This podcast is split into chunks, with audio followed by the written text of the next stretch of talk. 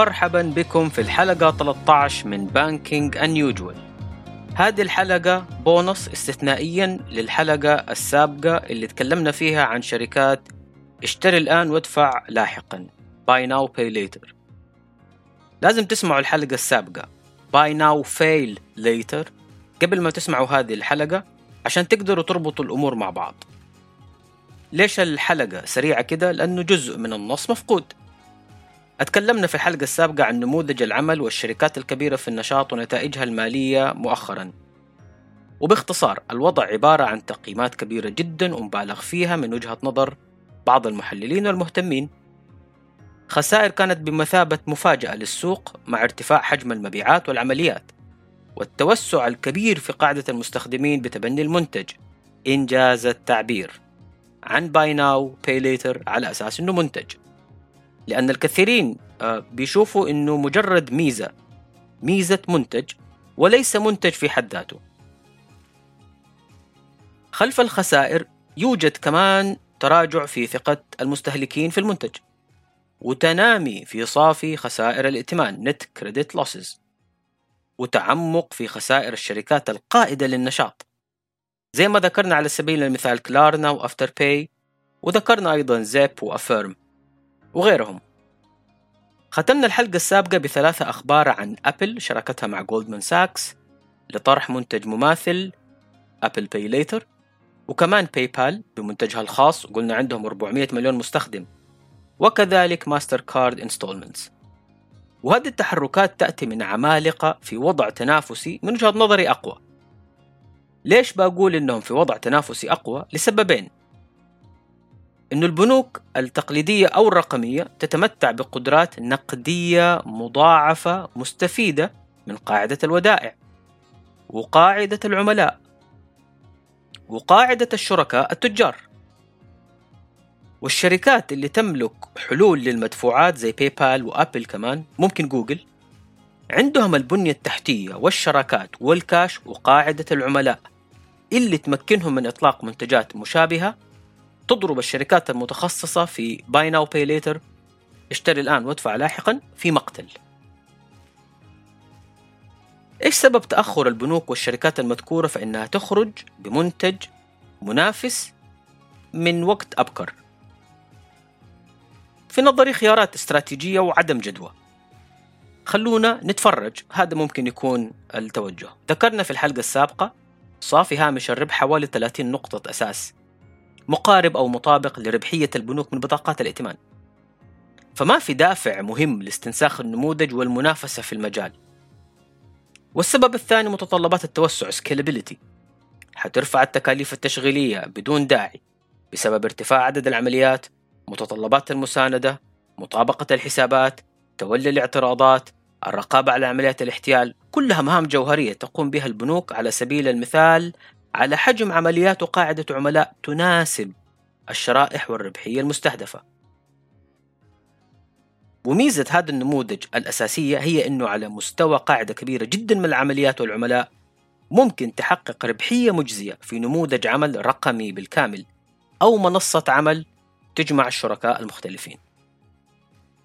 إحجام البنوك وهم المنافس الأقدر والأشرس عن الدخول في هذا المجال الفترة الماضية تسبب في طرح سؤال عن إمكانية استحواذ شركات buy now pay later على حصة مهمة ومؤلمة للبنوك من هذا القطاع لدرجة جعلت بعض المحللين يطرح احتمال زعزعة نشاط بطاقات الائتمان أو حتى بطاقات الدفع debit card وهو فرض بالنسبة لي غير مفهوم لأنه الدفع في النهاية بيتم على debit card أو credit card في حالات عبر نموذج direct debit كمان بالحسم المباشر من حساب العميل الجاري.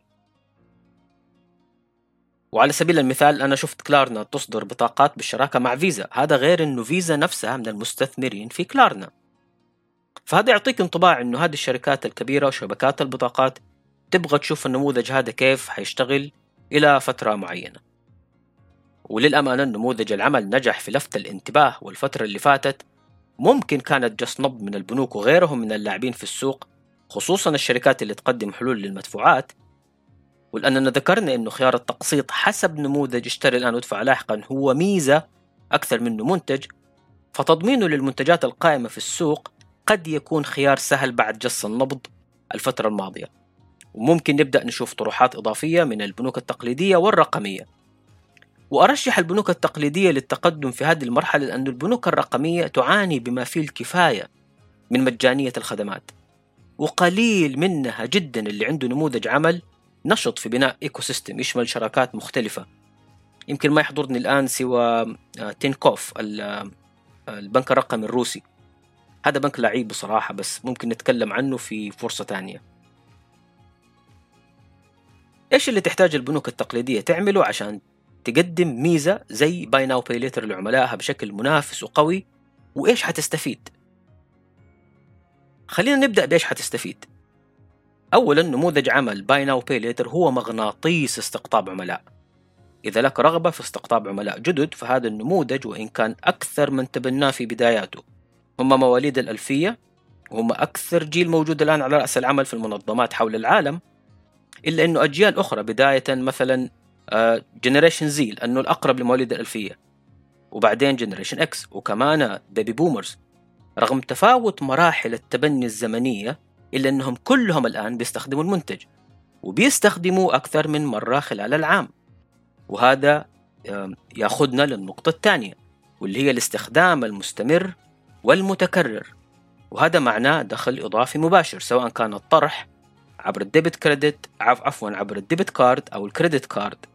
يأتيك خراجها من ال interchange fees وأنت حاطط رجل على رجل. لكن think scale. هذا جوهر هذه الخدمة أو الميزة أو المنتج. Think scale. البنوك ممكن تستفيد من توسيع قاعدة العملاء باستقطاب عملاء جدد.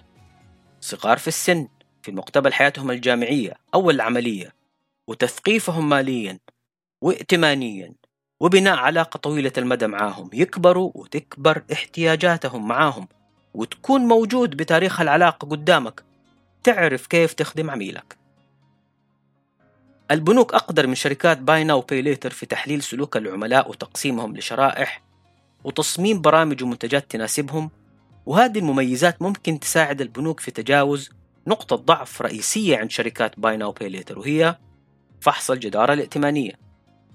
الانضباط والتنظيم المصرفي التقليدي وحتى الرقمي ناضج تماما في هذه الناحية ويمنح البنوك ميزة تفضيلية إضافية في حال لجأت إلى معركة كسر عظام بهدف إحراج أو إخراج منافسيها من السوق. البنوك تقدر تشفط النشاط كامل بدون ما تدخل أي جولة استثمارية ولا تطرح أي أسهم بقوة الودائع المتوفرة. الأفضل لقطاع الخدمات المالية والمصرفية وسلامته هو تولي البنوك زمام القيادة في المرحلة القادمة من عمر هذا المنتج.